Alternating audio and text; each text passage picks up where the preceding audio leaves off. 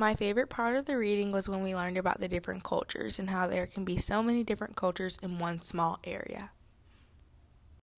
Culture helps innovations. They remind us of our past, but move to helps move us to the future as well. They give us on-site um, technology, navigation, and beliefs. This unit, the part with me that was most challenging was the vocab. There was a lot of words and they're all long and slightly similar. Like half of the word was diffusion there's different types, and that made it harder for me to understand them.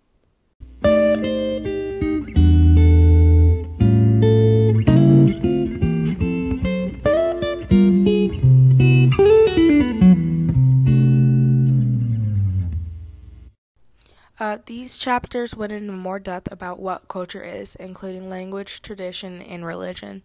It also went over the differences between nationality and culture.